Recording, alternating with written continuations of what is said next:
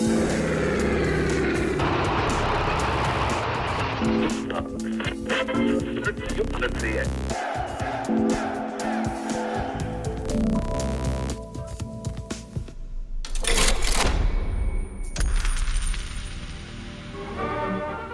1953 je mezníkem v oblasti vnitřního obchodu.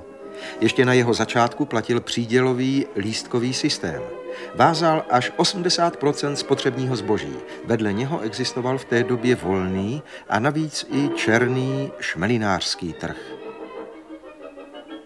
Proto byl 31. května zrušen vázaný trh a byla provedena měnová reforma. Hotovost a vklady obyvatelstva se do určité výše vyměňovaly v poměru 5 k 1. Tím se zlikvidovaly nadlimitní peněžní prostředky a vázané vklady z peněžní reformy provedené po válce. Tato opatření nebyla v dané chvíli populární a do určité míry se dotkla i úspor pracujících. Peněžní reforma však těžce postihla zbytky buržoazie a spekulantů. Rok 1953 byl posledním rokem první pětiletky. Od počátku plánovaného hospodářství vytvářela propaganda naději. Každý rok bude dalším stupněm k blahobytu. Občané však poznávali jinou realitu. Právě během první pětiletky se v našem hospodářském systému, okopírovaném od Sovětského svazu, vytvořil nepoměr mezi výrobou a spotřebou.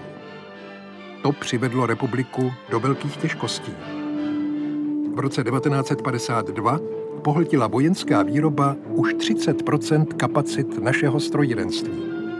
Úroveň zemědělské výroby zůstala jen na 88% předválečného stavu.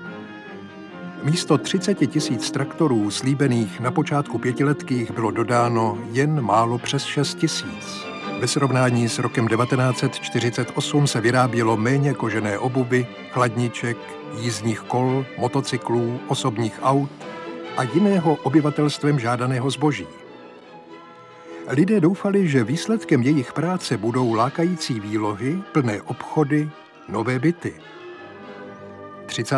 května Československý parlament schválil zákon o měnové reformě, připravený týmem ministra financí Jaroslava Kabeše. Měnová reforma vedla k dalšímu poklesu životní úrovně. Životní náklady vzrostly o 29% mzdy jen o 4,5 před 70 lety v sobotu 30.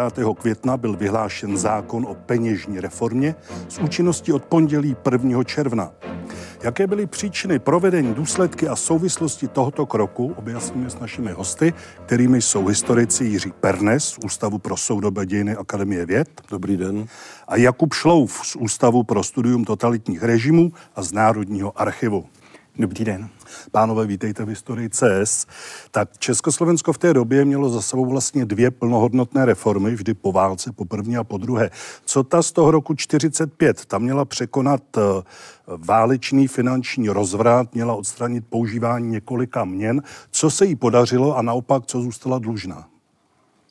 No především se jí podařilo sjednotit měnu, protože vlastně v tom 45. roce tady platili protektorátní bankovky, platili tady slovenské peníze a bylo potřeba zavést novou československou měnu a bylo potřeba taky nějakým způsobem zablokovat ty velké účty nebo sumy, které měli v bankách uložení ti, jak se říkalo, váleční zbohatlíci, lidé, kteří vlastně kořistili z toho protektorátního režimu. A to si myslím, že, že, ta, že ta měnová reforma roku 1945 dokázala, že to úspěšně splnila. Měla nějaké resty, něco po ní zůstalo, co se mělo udělat a neudělalo? Už během druhé světové války bylo spotřební zboží, ať už eh, jde o šatstvo, potraviny, regulováno eh, jeho distribuce obyvatelstvu prostřednictvím eh, lístkového systému. A eh, díky tomu bylo k mání v nějakém limitovaném množství za relativně přijatelné ceny, tedy pro celou populaci. A tento lístkový systém musel přetrvávat i v poválečném období, protože ta ekonomika se nevzpamatovávala dostatečně rychle a tento lístkový systém vlastně platil až do roku 53. Mě zaujalo to, co jste říkal o té poválečné ekonomice, protože se posiloval těžký průmysl právě na úkor toho spotřebního průmyslu. Ty důvody eh, byly různé. V zásadě v tom poválečném období scházely suroviny na výrobu průmyslu, scházely eh, pracovní síly na eh, re, re, rekonstrukci válkou poničených továren a všechny tyhle ty zdroje tehdejší ekonomové napříč politickým spektrem, nejen, nejen komunističtí, ale i národně socialističtí, lidovečtí, považovali za příhodnější koordinovat z pozice státu. Z toho důvodu už vlastně v roce roce 1945 nebyla obnovena nějaká liberální ekonomika, eh, která by fungovala třeba v meziválečném období, ale navázalo se na některé věci, které fungovaly za války. V tom eh, období 45 až 48, nebo Třetí republiky, jak se říká, tak sice samozřejmě ten vývoj hospodářství poznamenala ta obrovská zestátňovací akce, že, kdy byl znárodněn ten průmysl ve velkém. Nicméně až do 48. roku tady vedle toho státního průmyslu existovala ještě družstevní sféra, výrobní a privátní, taky soukromá. A to se samozřejmě promítlo do, do charakteru té výroby po 48. roce se to všechno změnilo a když vy jste se ptal na tu problematiku preferování těžkého průmyslu, no tak to začalo právě po roce 1948 a souviselo to s úsilím Sovětského svazu a konkrétně Josefa Vysarionoviče Stalina vybudovat takové armády toho sovětského bloku, které by mohly případně zahájit útok proti západní Evropě a, jak to říkal, rozvinout prapor proletářské revoluce i nad Francií a, a Německem a tak dále. Největší závod pražského kraje, ČKD Stalingrad, splnil k narozeninám generalisima Stalina druhý rok pětiletky. Mezi dělníky přišel i předseda vlády, soudruh Antonín Zápotocký, aby jim blahopřál k jejich velikému úspěchu. Vždyť mezi tisíci Stalingradci se nenajde jediný bez mírového závazku. Přes 80% pracovníků socialisticky soutěží. Každý pátý dělník je úderníkem. Skoro čtvrtina zaměstnanců jsou ženy. V celé továrně pracují na dvě směny, v některých odděleních dokonce na tři. A tak nastoupili všichni pracující v ČKD Stalingrad do třetího roku pětiletky. Tak nastoupili pracující celé republiky do boje za mír, za vítězství socialismu v naší vlasti. Pojďme se podívat na to, jak se před rokem 53 žije lidem. Až do 1. ledna 1949 tady ten volný trh neexistoval, že existoval jenom ten vázaný a od 1. ledna 1949 to komunisté uvolnili tím, že zřídili ten takzvaný volný trh, že se tam dalo koupit volně zboží, byť teda jenom některé omezené skupiny, za mnohem vyšší cenu. No ale komunisté se to snažili zase nějakým způsobem eh, zvýhodnit některé skupiny obyvatel, především dělnictvo, průmyslové dělnictvo. To, když se podíváme na statistiky z toho období, tak eh, v té první polovině 50. let se, se mzdy průmyslových dělníků a zejména dělníků v těžkém průmyslu velmi výrazně zvedly. Uvolnění trhu je těžkou ranou pro šmelináře. Čím více bude zboží na volném trhu, tím bude levnější a tím méně bude šmelinářů. Také obchodní dům Bílá labuť, který prodává výhradně volné zboží, byl přeplněn koupěchtivými. Volný trh je dalším krokem při zvyšování životní úrovně pracujících. V roce 1952 se uvažuje už o, o zrušení listového systému a má se to udělat především cenovými opatřeními. Jinými slovy, ceny zboží se mají zvýšit tak, aby ho bylo na trhu dostatek a neuvažuje se o nějaké peněžní reformě. Ovšem, v tom roce přicházejí do Československa sovětští poradci, jak na ministerstvo financí, tak do státní banky Československé a věci se začínají měnit. Víme, jestli tito poradci měli nějaký vliv na tu peněžní reformu, prosazovali oni? Ti přišli s tou myšlenkou, že by to mohlo být spojeno právě s peněžní, s peněžní reformou.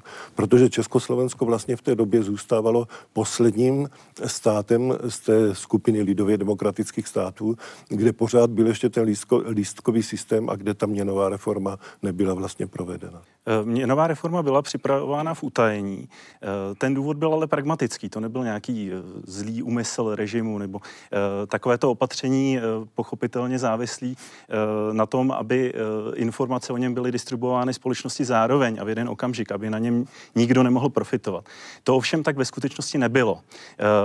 Řada významných funkcionářů s vazbami do Prahy, třeba i na regionální úrovni, o té měnové reformě věděla s předstihem a proto jejich tchýně, manželky a tak podobně byly přistiženy v květnu 1953 při velkých nákupech. A to na té regionální úrovni v tehdejších poměrech budí eh, samozřejmě obrovský veřejný eh, ohlas. Filmový režisér Otakar Vávra ve svých pamětech píše, že eh, si dobře vzpomíná na to, jak manželky československých ministrů právě v tom květnu 1953 chodili do salonu jeho přítelkyně paní Podolské a nechávali si tam šít večerní roby za desetitisíce korun a neplatili jí zálohy, ale platili jí dopředu celé částky, aby prostě, protože měli informace o té nadcházející, tak hmm. měli o té nadcházející reformě, tak aby se zbavili peněz. Mnohem důležitější ještě bylo to, že vlastně vláda uh, udělala opatření, že v polovině května nechala vyplatit zálohy na mzdy. Díky tomu tedy... Důležité říct, že to bylo poprvé. Do té doby se mzdy vyplácely víceméně jednou měsíčně. Ty systémy byly v různých podnicích různě nastaveny, takže v některých podnicích zálohy na mzdy již dostávali.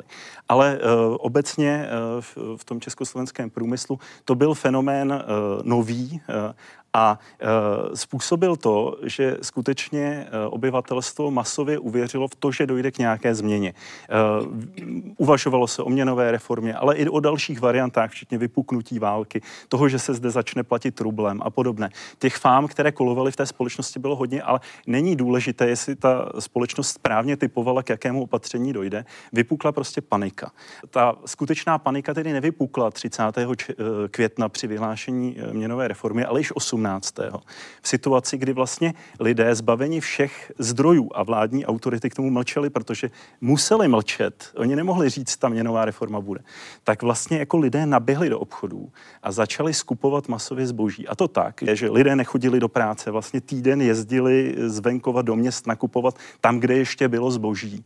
Eh, takže ten provez té společnosti už vlastně v druhé polovině května se vlastně zhroutil. Eh, profesor, lékař, profesor Charvát ve svých pamětech píše, že v těch květnových dnech zažíval obrovské fronty před obchody, že tam dokonce viděl báby, jak sedí na rozkládacích stoličkách před obchody. Takové scény jsem neviděl ani za první, ani za druhé světové války, píše. Jo. Lidi celkem čekali, že bude reforma, že se provede restrikce peněží, že dostanou méně nových peněz za nové. Ale co bylo překvapující, co šokovalo, to bylo anulování těch zablokovaných vázaných vkladů, že z toho nebude vůbec nic. Když se v roce 1945 zablokovali cené papíry, tak se zablokovaly i pojistky. Všechny pojistky.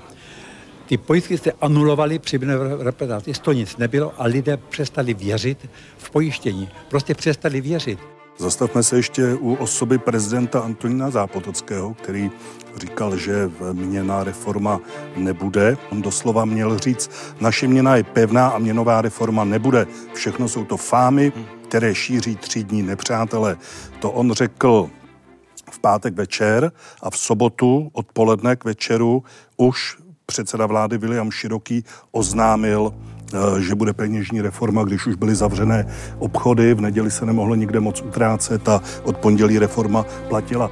Nejdřív svolali soudruzi zasedání ústředního výboru a to je charakteristické, to zapadá do té koncepce toho celkového utajení, že když dostali pozvánku, tak tam nebylo napsáno, že budou projednávat měnovou reformu, ale že budou projednávat zprávy o průběhu eh, krajských a okresních konferencí strany. A místo toho tam Zápotocký přednesl zprávu o chystané měnové reformě a ústřední výbor strany ji na počkání jednomyslně schválil.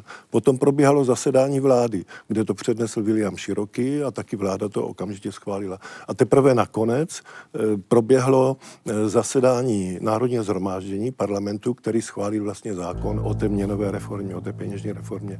A skutečností je, že ani většina těch členů ústředního výboru e, strany, ani ti poslanci v mnoha případech o tom, že se ta měnová reforma chystá, nevěděli a nicméně aklamací slavnostně, slavnostně to schválili. Ti komunisté, který, kteří tu vládu poslechnou, zachovají se pravověrně, tak na tom jsou potom ve finále nejvíc byti, protože vlastně neutratí své úspory a přijdou o ně. Zatímco ti, co poslouchají Rádio Svobodná Evropa a vlastně e, nevěří té straně, tak ti vlastně na tom profitují. A to je, to je vlastně největší rozbuška v počátku vyhlášení té reformy. E, tím vlastně komunistická strana nevědomky vlastně vyřadí z provozu celý svůj přesvědčovací aparát, který by mohla použít k nějaké ideové pacifikaci obyvatelstva, e, protože tím vlastně znechutí podstatnou část svých nejaktivnějších komunistů. A ještě k tomu Zdeněk Nedlí dostane doma vynadáno, že mlčel a rodina si nestačila nakoupit. Ale nebyl to jenom Zdeněk Nedlí, taky první tajemník strany Antonín Novotný, ale tam se nedalo předpokládat hmm. nic jiného. Píše ve svých vzpomínkách, že měl tehdy nábytek na, na půjčku a každý měsíc splácel předepsanou dávku a že samozřejmě mohl tu, tu, ten dluh nebo tu splátku, tu půjčku splatit najednou, ale jako uvědoměli komunista to nemohl udělat, takže se zachoval stejně jako Zdeněk Nejedlý ta reforma byla vlastně svým způsobem bezstřídní v tom směru, že postihovala eh, a vlastně postihovala mnohem více ty skupiny obyvatel, které si byly od roku 45 schopny naschromáždit nové úspory. Protože rušila ten lístkový vázaný systém zároveň, tak postihovala ty skupiny obyvatel, které byly cíleně zvýhodňovány prostřednictvím toho lístkového systému. A průmyslové dělnictvo masivně dostávalo vlastně přídavkové lístky pro těžce pracující. Jo, to znamená, eh, průmysloví dělníci byli nejenže si po roce 45 mnohdy vydělávali srovnatelné eh, finanční prostředky, eh, jako třeba technická inteligence a vydělávali si víc než administrativní pracovníci v továrnách. Eh, ale navíc si ztráceli tu výhodu, kterou jim poskytovaly ty přídavkové lístky. Zatímco živnostníci a soukromí rolníci neměli vlastně v rámci toho přídělového systému nárok na, na lístky a díky tomu vlastně na, tom, na, na zrušení těch lístků utratili méně. Jo? Ta, tahle ta zvrácená nebo převrácená logika uh, při té měnové reformě působila k tomu, že vlastně proti tomu uh, uh, systému, no, proti tomu rozhodnutí vlády v daný moment se postavili vlastně převážně a v prvním okamžik především opory toho dosavadního hmm. systému. Už od uh, uh, soboty uh, Eh, probíhají stranické schůze na krajské a později v neděli okresní úrovni a již tam vlastně místo, aby se zabezpečovala ta reforma a řídila, tak, tak vlastně vypuknou masové protesty na těch členských schůzích. Eh, a od pondělka, kdy nastoupí dělníci 1. června do práce, tak vlastně ve všech fabrikách v republice vypuknou stávky. Eh, oficiální zprávy o nich máme asi ze 130 podniků, ale téměř v žádném podniku se ten den nepracovalo normálně. Dnes odpoledne se na plzeňském náměstí sešli tisíce občanů, aby si připomněli 37. výročí první vzpoury lidu v zemích východní Evropy proti vládě komunistů. Co se tehdy v Plzni vlastně stalo? Po měnové reformě 1. června zůstala škodovákům z předčasně vyplacených výplat pouze hromádka papíru. Dav nespokojených se dopoledne vyvalil z některých bran Škodovky a obsadil radnici a budovu krajského soudu.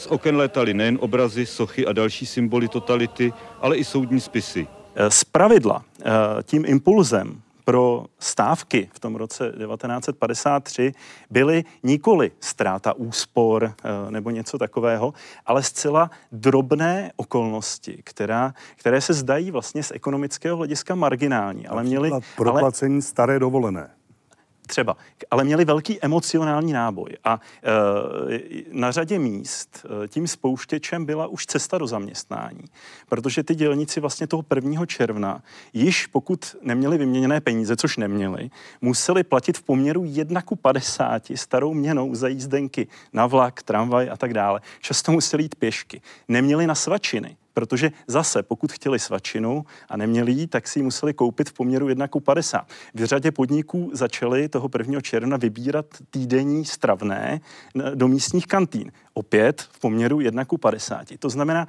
tohle všechno jako e, vyvolalo obrovské rozhořčení. A teď ještě na místě se dozvídali, že právě z toho důvodu, že byli, v, eh, a to je hodně častý důvod eh, ve většině továren eh, po, po území republiky, že ty zálohy z května 1945, ta vedení těch továren lajdácky nevyplatila v polovině května, ale později typicky třeba 25. května, nebo vůbec dokonce do počátku června. A tím vlastně způsobila to, že během té nákupní horečky je nemohli ty peníze hmm. dělníci utratit. A uh, na začátku června tedy mohli dobrat jaksi celou, celou mzdu jenže uh, tu zálohu by celou měli přepočítánu v poměru 1 k 50, přičemž by byla ale daněna podle nových poměrů mzdových. To znamená, že někteří dělníci by na svoji zálohu z první poloviny května vlastně ve finále ještě dopláceli.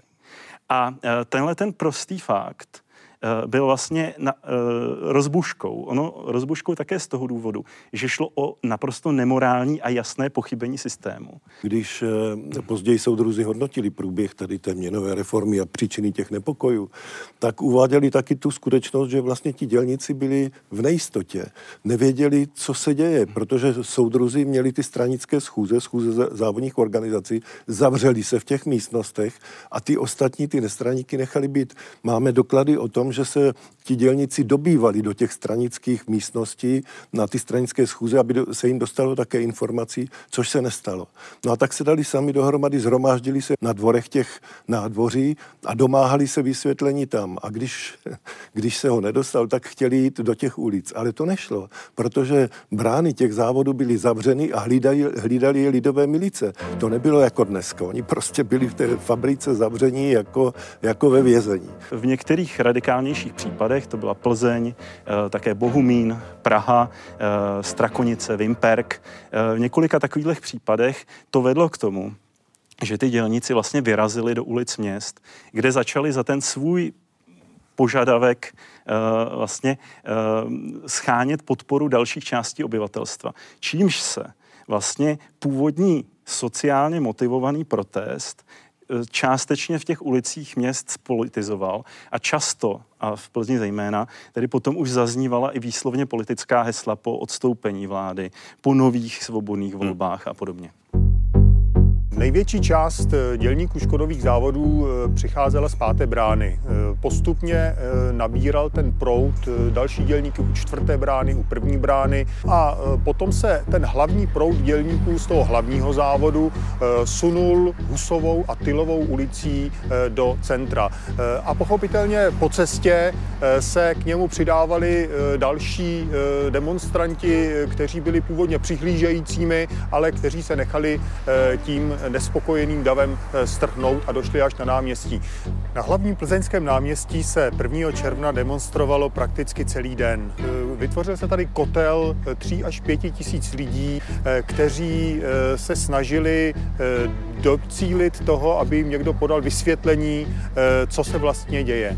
Přítomný předseda jednotného národního výboru Josef Mainzer se o to pokusil, vyšel mezi nespokojené dělníky, podmínky a vysvětloval. Eh, nicméně moc velkou šanci neměl, tak se odebral do radnice, eh, kde chtěl promluvit eh, ke schromážděným místním rozhlasem.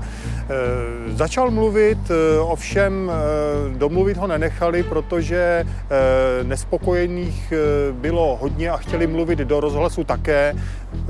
Do radnice se tehdy dopoledne dostalo zhruba 250 demonstrantů, proti ním eh, stála eh, zhruba 50 eh, ochránců zákona, takže pronikli do budovy radnice, pronikli do vysílacího studia, pronikli do prvního patra budovy, odkud začali vyhazovat bysty komunistických státníků, obrazy komunistických státníků, demolovat vnitřní zařízení, likvidovat výzdobu komunistickou radnice a z jednoho z oken radnice také vyvěsili eh, portrét eh, druhého československého prezidenta Edvarda Beneše. Častnila jsem se schazování obrazů eh, na radnici, kde se schazovaly obrazy Gotwalda, Zápotockého a různých pohlavárů, těch bolševických. A zajímavé na radnici bylo to, že mezi námi byli dělníci v úplně nových montérkách. Nějak jsme tomu nevěnovali pozornost, ale za tři dny, když mě zatýkal estébák, tak jsem se na něj podívala a okamžitě jsem poznala, že je to týž muž, který vedle mě stál v těch čistých montérkách. Protesty se uskutečnily také v Praze, například ČKD Stalingrad. V Praze eh, nebyly tak masové jako například v Plzni, přitom eh, tady zaznívaly nějaké myšlenky, půjdeme na hrad, eh, to bylo takové to vyjádření toho symbolického odporu. Nakonec se to neuskutečnilo. Proč? Pokud bychom posuzovali pouze situaci v těch továrnách, tak by byla pořadě míst republiky podobná. Důležité jsou ty okolnosti, za kterých se rozhodne nebo nerozhodne ten kolektiv výjít ven. Jo, to znamená, tam stál, řekněme, tisícový, dvoutisícový dav, který se nějakým způsobem řadil do průvodu a čekal, kdo všechno z té továrny se připojí nebo nepřipojí. Jo? V tom uh, eh, ČKD vlastně v této fázi uh, ten protest šel jiným směrem než v Plzni. Z, z jednoho důvodu. Na místo se dostavil minister Poláček, minister strojírenství, který slíbil dělníkům, že přímo v závodě s nimi tedy projedná věc, uh, o které, uh, o které diskutují. To znamená, uh, tohle se v Plzni stát nemohlo. V Plzni nebylo možné hmm. vyjednávat přímo se zástupcem vlády na nejvyšší úrovni.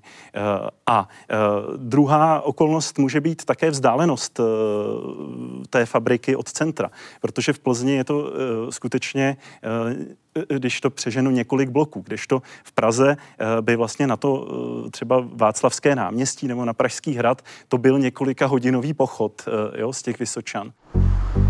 Čtvrtá brána Škodových, tehdy vlastně Leninových závodů, byla 1. června 1953 důležitá hned dvakrát.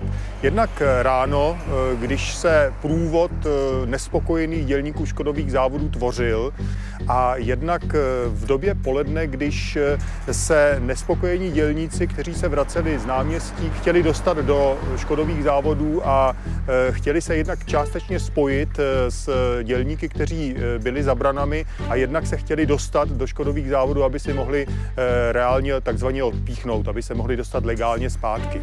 Eh, no a právě tady se eh, okolo poledne, okolo 12. hodiny střetli s ochránci té čtvrté brány, kterých sice moc nebylo, ale postupně jim přicházeli na pomoc milicionáři, lidové milice. Nakonec těch milicionářů bylo asi 170. Je to také jediné místo, kde se, tedy kromě soudu, eh, kde se eh, podařilo prokázat to, že eh, pořádkové síly použili střelnou zbraň. Padlo tady několik výstřelů, byly to ale výstřely obrané, byly to výstřely poplašné, takže nikdo tady během toho zásahu raněn nebyl.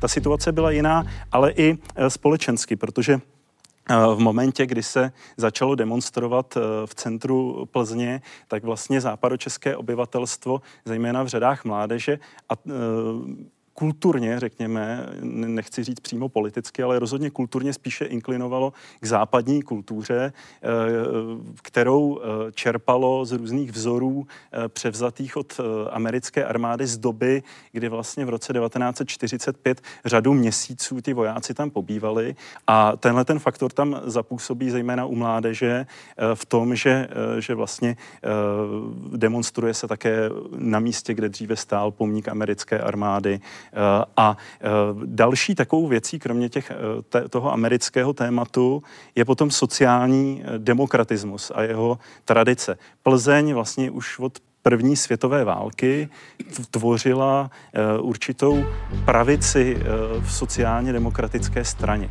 A sociální demokracie v západních Čechách, na rozdíl od celostátního i pražského uh, prostředí, vlastně byla téměř výhradně vyhraněná proti spolupráci s komunistickou stranou v letech 45 až 48. Co se týče žen, ano, e, bylo mezi nespokojenými velké množství žen, protože e, Plzeň měla v průběhu dvou válečných konfliktů, e, první válka i druhá válka, takovou specifiku v tom, že tady žilo více mužů než žen, to je demografická taková zajímavost Plzně. Ženy, jak museli zejména v době první světové války zastávat i ty pozice mužské, tak se jednak emancipovaly a jednak se poměrně dost radikalizovali, což se tady projevovalo samozřejmě už dávno před tím prvním červnem roku 1953 a i toho prvního června to sehrálo poměrně důležitou roli, takže ženy byly radikální nejenom z tohohle hlediska, ale také proto, že oni byli těmi, kteří museli s rodinným rozpočtem nějak popasovat, takže je ta měnová reforma skutečně postihla hodně a měli z ní oprávněný strach. Počítalo stranické vedení s těmito protesty takto masovými nebo relativně masovými, protože oni museli předpokládat, že někdo se proti tomu ozve. Ano, nepochybně se připravovali na všechny možnosti, na všechny alternativy, protože byla vyhlášena pohotovost nejvyššího stupně pro všechny složky veřejné bezpečnosti, tedy pro, pro zbor národní bezpečnosti, pro, eh, pro tajnou STB, pro, dokonce pro vězeňskou stráž a pro pohraniční složky, ale že by to dosáhlo až takové, takové intenzity, jaké to dosáhlo, tak s tím soudruzi jistě, jistě nepočítali. No ale o tom, že to nebylo připraveno zvenčí nebo dopředu, nebo že by ti demonstranti měli nějak promyšlené tažení proti režimu, o tom vypovídá to, že, že když obsadili to město, obsadili radníci, povykládali do toho rozhlasu, řekli, co chtěli, tak potom, když ten ten vztek nebo to napětí z nich vyprchalo, no tak se rozešli, protože nevěděli, co dál vlastně. Kromě Plzně a Prahy byly ty dělnické nepokoje a bouře i na jiných místech. Velmi silné byly třeba v Ostravě, na Ostravsku, vůbec v tom regionu. Ale překvapuje mě třeba Brno, jako velké průmyslové centrum, ve kterém v roce 1951, když soudruzi zrušili takzvaný vánoční příplatek, tak vypukly jedny z prvních velkých nepokojů. Celé Brno stávkovalo, dva dny se konaly manifestace, obsadili střed města v roce 1951. A v roce 1953, kdy byla měnová reforma, tak tam v podstatě nebyla jediná stávka a naopak z Brna odcházely podpůrné rezoluce vládě a ústřednímu výboru strany. Na to opravdu nemám odpověď. 1. června 1953 večer ve večerních hodinách na Dukelském náměstí zamířil takzvaný vzdoropochod, eh, to znamená eh, jakási protidemonstrace, eh, která byla složená z komunistických funkcionářů a která měla ukázat, že Plzeň není revoluční a radikální, ale Plzeň stojí za měnovou reformou a Plzeň stojí za představiteli státu. Dorazili jsem s cílem strhnout pomník prvního prvního československého prezidenta Tomáše Garika Masaryka. Eh, okolo této události se objevila už v té době, ale eh, zejména potom eh, mnoho fám. Zajímavé je to, že se skutečně podařilo přesvědčit orgány jednotného národního výboru k tomu, že pomník Tomáše Garika Masaryka stržen bude. Jak to probíhalo technicky, je také zahaleno tajemstvím. Traduje se, že eh, pomník eh, strhli za pomoci provazu eh, dokonce i děti, které tady byly údajně, nebo mládež, která tady byla. Ukázalo se ale velice brzy, že to patrně tak být nemohlo, protože pomník nebyl v lidských silách strhnout. Ten pomník je skutečně ohromný, takže musela být povolána těžká technika a jeřáb škodových závodů nakonec ten pomník strhl zastavil a e, odvezl do hutí e, škodových závodů. A hodně se také mluvilo o tom, že hnací silou e, byl tehdy velice populární plzeňský herec Josef Větrovec. To se tradovalo ještě v 60. letech, dokonce i v 90. letech, ale i podle jeho poměrně dost konzistentních výpovědí se ukázalo, že tahle ta varianta je málo pravděpodobná, že on sice souhlasil se stržením zničením eh, toho pomníku, ale eh, tu smyčku, která byla spíše symbolická, eh, dal na krk Masarykovi jeho kolega z divadla Josefa Kajetána Tyla. My jsme tady zmínili Antonína Zápoteckého prezidenta. On byl potom celkem docela tvrdý, protože otevřeně kritizuje kult dělníka, kterému je vše dovoleno v souvislosti s těmito, s těmito protesty. Byl to jeho krátkodobý postoj nebo v něm se trval delší dobu. Jak, on se choval?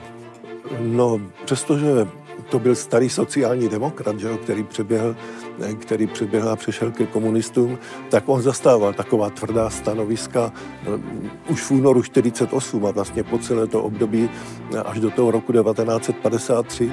Tohle to pronesl na zhromáždění stranických tajemníků KSČ a komunistické strany Slovenska. Tam řekl, že skutečně se nesmí vytvářet kult dělníka, že dělník si nesmí myslet, že je mu dovoleno všechno a v okamžiku, kdy se spojí s reakcí a vystupuje proti vládě KSČ, tak ho nepodporují, tak proti němu vystupují. A je potřeba říct, že ta jeho slova nenašla naplnění ale ne proto, že bys to rozmyslel nebo vedení strany, že by zaujalo jiný názor, ale podle mého názoru to bylo na, na základě intervence z Moskvy. No, bylo to na základě intervence z Moskvy, která v té době musela řešit podobné problémy v Německé demokratické republice a e, nestála o eskalaci napětí v Československu. Jsou dochovány zprávy různých sovětských agentů, novinářů, kteří tady působili, posílali do Moskvy znepokojivé zprávy o rostoucím napětí tady a víme, že z Kremlu nebo z, z, z sovětských stranických míst přicházely instrukce, aby, aby to československé vedení zmírnilo ten tlak a snažilo se co nejvíc situaci urovnat. Myslím si, že eh, na to, co se odehrálo v Československu v, v, těch dnech 1. a 4. června 1953 je třeba pohlížet jako na souběh několika různých protestů. Eh, předně se odehrál protest uvnitř komunistické strany, který vlastně rozvrátil tu komunistickou stranu v nějaký nefungující organismus v dané chvíli.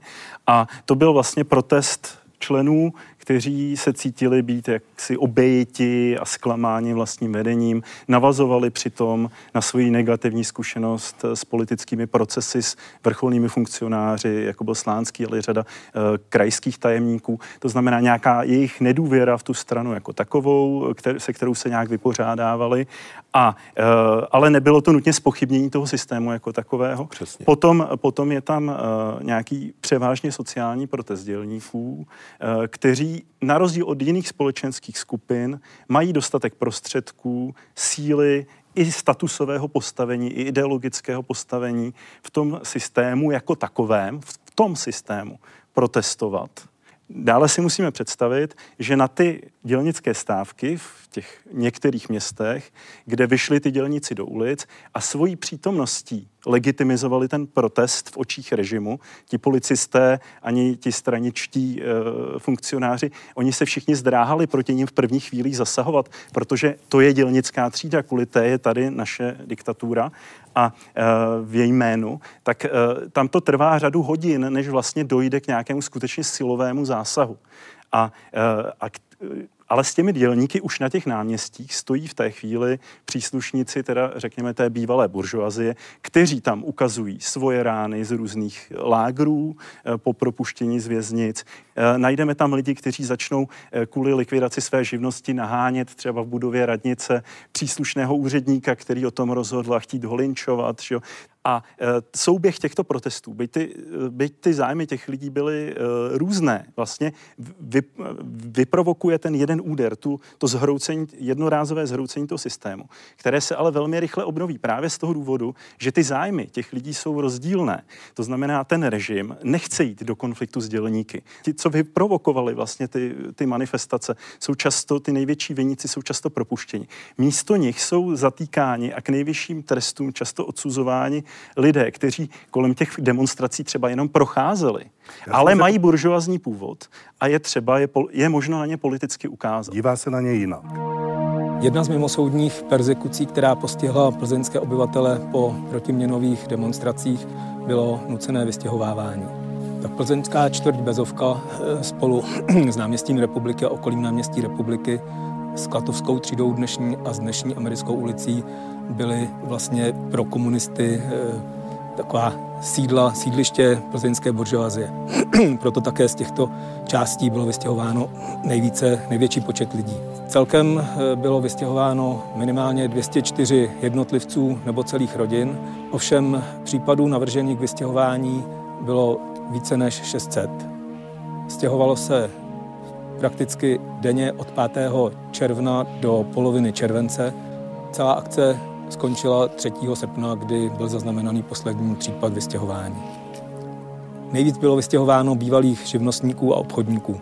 Potom tam byly samozřejmě další skupiny jako inteligence a lidi, kteří se s tím nějakým způsobem svezli. Konkrétně tady z Bezovky bylo z 16 pouze dva případy, kde se někdo z rodiny účastnil demonstrací jako takových. Jinak prostě to byli lidé, kteří vlastně ničím se neprovinili a byli přesto vystěhováni. Návrhy, které Národní výbor dostával, pocházely především od veřejné bezpečnosti, ale řada těch eh, podnětů vycházela eh, z udání spolupracovníků nebo eh, někdy i sousedů, kteří měli zájem o byt dotyčného. Některá udání směřovala i proti například starším lidem, kteří měli mít údajně příliš pěkné byty. Nejstaršímu člověku, který byl vystěhován z Plzně, bylo 80 let a s deseti lidem bylo mezi 70 a 80. Nejvážnější postihy byly v Plzni, kde vlastně došlo k téměř kompletnímu zhroucení těch stranických a bezpečnostních aparátů a k tím pádem doslova individuálním mstě. Eh, vidíme to například na tom, že demonstranti zautočili na justiční palác, kde se na záchodcích dámských schovával eh, soudce Tlapák eh, ještě s dalšími. A to znamená, přímo, přímo ty justiční pracovníci byli v Plzni fyzicky napadeni, ohroženi tedy na, na zdraví. Že? A oni pak řídí ty procesy. Jo? Díky tomu také v Plzni padaly poměrně vyšší tresty než na jiných místech. Nejvyšší tam bylo 14 let. Průměrná výše rozsudku bylo 1,5 roku a bylo odsouzeno asi 242 lidí přímo účastníků demonstrací. Asi 14 lidí bylo potrestáno po pracovní linii třeba jenom ve škodových závodech ale také docházelo k vyhazovům ze škol, studentů. Eh, v dalších městech eh, byly také desítky eh, zatčených a potom souzených. Dlouhá léta se v Plzni tradovalo, že děvče, které drželo obraz prezidenta Beneše, bylo někde u Škodovky zastřeleno. Jak to bylo doopravdy? Jak vidíte, tak zastřelena jsem nebyla. Odseděla jsem si svých půl roku a 37 let jsem vůbec neviděla můj rozsudek.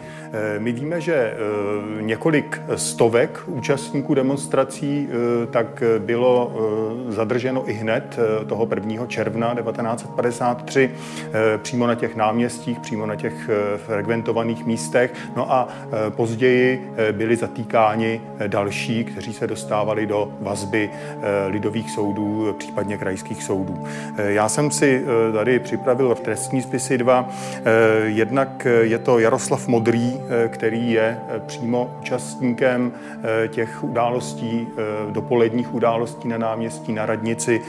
Je to dělník ETZ, e elektrotrakcí v Doudlevcích a ten byl detekován nebo označen na základě fotografií, které STB a další složky represivní během těch demonstrací dělali. Jaroslav Modrý dostal pětiletý trest a celý si ho odpikal.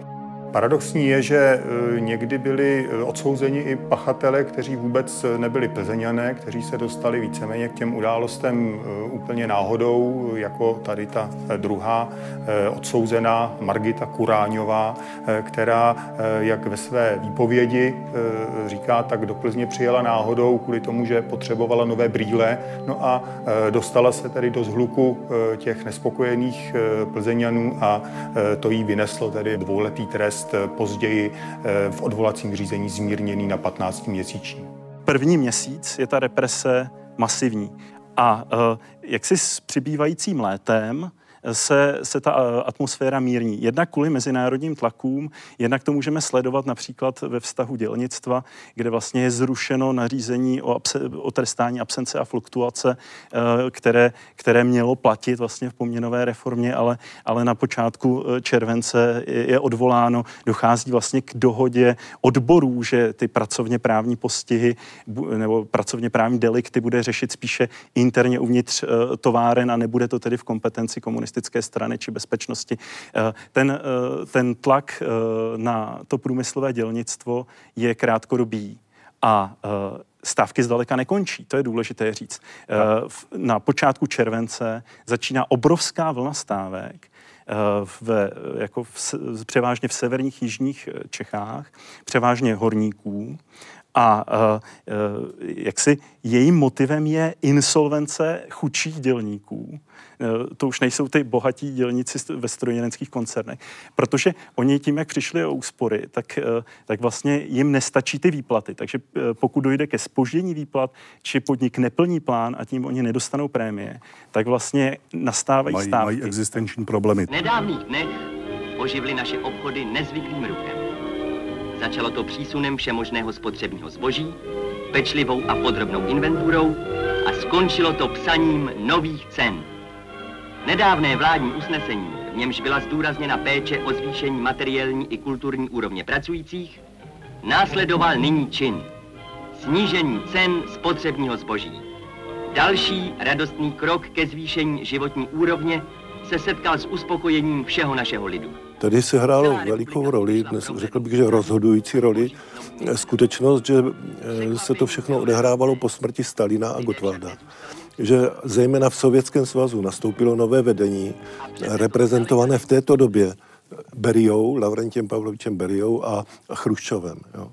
A zejména ten Beria měl úplně jinou představu o, zahraniční, politi- o zahraniční politice Sovětského svazu a v té, zahrani- v té sovětské zahraniční politice docházelo ke krokům o zmírňování mezinárodního napětí, o snižování výdajů na zbrojení a to se promítlo i do Československa. Takže ty obrovské náklady, které byly počátkem 50. let dávány do armády, do zbrojního průmyslu, kdy byli muži odváděni do armády na základě speciálních zákonů, tak tohle to všechno polevilo a e, naopak ze Sovětského svazu byl vyvíjen tlak na československé vedení, na Čepičku a tak dál, že, má být, že mají být podniknuty kroky ke zvyšování životní úrovně československých pracujících a že má dojít ke snižování právě nákladů na armádu. Na a to všechno mělo pozitivní vliv na to, že potom od konce roku 53 a v nadcházejících letech došlo k opakovanému snižování cen, které se skutečně pozitivně promítlo do toho vztahu e, československých pracujících a a režimu. První duben začal radostně. Od samého rána vyhrávali na ulicích hudby. Přivítali jsme všichni radostně rozhodnutí strany a vlády o dalším snížení cen průmyslového zboží a potravy. Bohatý výběr zboží za podstatně nižší ceny přilákal kde koho. Dobře jsme pracovali. Proto mohla naše vláda již po třetí odměnové reformy snížit ceny. Je to především zásluha naší poctivé práce. Tak zněly radostné manifestace ve všech krajských městech. V Praze se toho dne sešlo na staroměstském náměstí na 200 tisíc občanů. To vzbouření československého lidu nebo československých pracujících taky nesmírně zapůsobilo na československou emigraci na západě, na československou demokratickou emigraci. A Ferdinand Peroutka, který v té době byl ředitelem Rádia Svobodná Evropa a jeho nejbližší spolupracovníci dospěli k závěru, že, že to prostě je projevem pro, silného protikomunistického cítění československého lidu. A vytvořili koncepci Československé lidové opozice, zpracovali deset požadavků Československé lidové opozice, které požadovali více demokracie, svobodu tisku a tak dál. A posílali sem tyto materiály v, v, v balonech, v teplovzdušných nebo, nebo vodíkových balonech prostě na území Československa v desetitisícových nákladech, aby to, aby to prostě ty lidi ještě více ovlivnilo v domění, že ta, to, co oni vykonstruovali eh, v tom Mnichově, takže tady prostě se uplatní. Že to zafunguje. Zafunguje. A nezafungovalo. Jo. Rok 1956 je přesvědčil o tom, že to byla milná myšlenka, že ten vztah děl, československé dělnické třídy ke komunistickému režimu je poněkud jiný, než, než oni si mysleli. A myslím, že toto se projevilo i v té, i v té měnové reformě. Že prostě to bylo obrovské zklamání pro ty dělníky, ale protože postupem doby se ta životní úroveň zlepšovala, a to nejenom tím, že se zvyšovaly mzdy a tak dál, ale režim začal vynakládat peníze na stavění bytů a na rodinných domů a znovu obnovoval restaurace, které byly po, po 48. roce zavřeny a tak dál. Prostě ten život se nějak normalizoval. Tak i ten vztah té dělnické třídy k tomu režimu, řekl bych, docház, se začal taky normalizovat nebo zlepšovat. Poklidné nedělní ráno v Plzni 21. června oživlo kroky dělníků. Zaměstnanci Leninových závodů nastupují nedělní směnu. Její výtěžek věnují mladým lidem z kapitalistických zemí, aby se mohli zúčastnit Světového festivalu mládeže v Bukurešti ten den se zvláště vyznamenaly svazácké úderky ve slévárně oceli. Nositelé vyznamenání za zásluhy o výstavbu, vedoucí úderek, soudruzi Smrš a Rys se svými skupinami se zavázali, že budou dnes pracovat na 230 mně připadá, že ten rok 1953 eh, je mezníkem mezi dvěma typy eh, státního socialismu. Ta komunistická strana už od roku 45 vlastně se snažila ty revoluční závodní rady v těch továrnách eh, vlastně motivovat k větší, efektivnější výrobě, protože vlastně od války zdědil celý ten poválečný systém nízkou pracovní morálku. Mantrou té komunistické strany byl tedy do roku 53 nějaký boj proti světovému imperialismu, imperialismu skrze nějakou mobilizaci lidí. Ale od roku 53 eh, to vedení komunistické strany, ať už v důsledku těch domácích sociálních otřesů i vlastně eh, podobných zkušeností přenesených skrze Moskvu z ostatních eh, socialistických zemí, tak dochází k tomu, že je třeba inovovat svoji rétoriku zcela. A ten socialismus začíná argumentovat potřebou budování životní úrovně. Ono najednou říká ta strana, eh, vy teďka budete pracovat víc, abyste si víc vydělali. Tím, že, tím, že už tam není, abyste porazili imperialismus, ale vy, vy musíte víc pracovat, abyste zvýšili svůj životní úroveň. My musíme zvýšit pro, produktivitu práce, abychom mohli zvýšit vaše výplaty. Jo? A tahle ta logika vlastně nastává a v druhé polovině 50. let zcela převáží. A je to jako proto, proto příprava na to, co nastane v 60. letech, nějaký konzumně zaměřený socialismus k tomu, co říkal kolega, došlo. Ale v té druhé polovině 50. let a zejména teda v 60. letech, to bylo taky způsobeno generační obměnou, ke které v komunistické straně došlo. Ta stará garda počínaje Gotwaldem, který umírá v roce 53 a potom umírají, nebo v důsledku eh, destalinizace, kdy jsou odhalovány ty stalinské eh, politické procesy a tak dále, tak museli odejít do ústraní, tak nastupuje mladší generace, která nemá tu kominternovskou zkušenost a, mm, a je v mnoha mnoha případech i vzdělanější a vidí ten socialismus jinak. A to se projevilo v té druhé polovině 50. a v průběhu 60. let. Tolik tedy pohled na peněžní reformu, která v roce 1953 ožebračila většinu lidí v Československu. Já děkuji našim hostům za jejich názory, vám děkuji za to, že jste se dívali opět nashledanou u dalšího vydání pořadu Historie CS.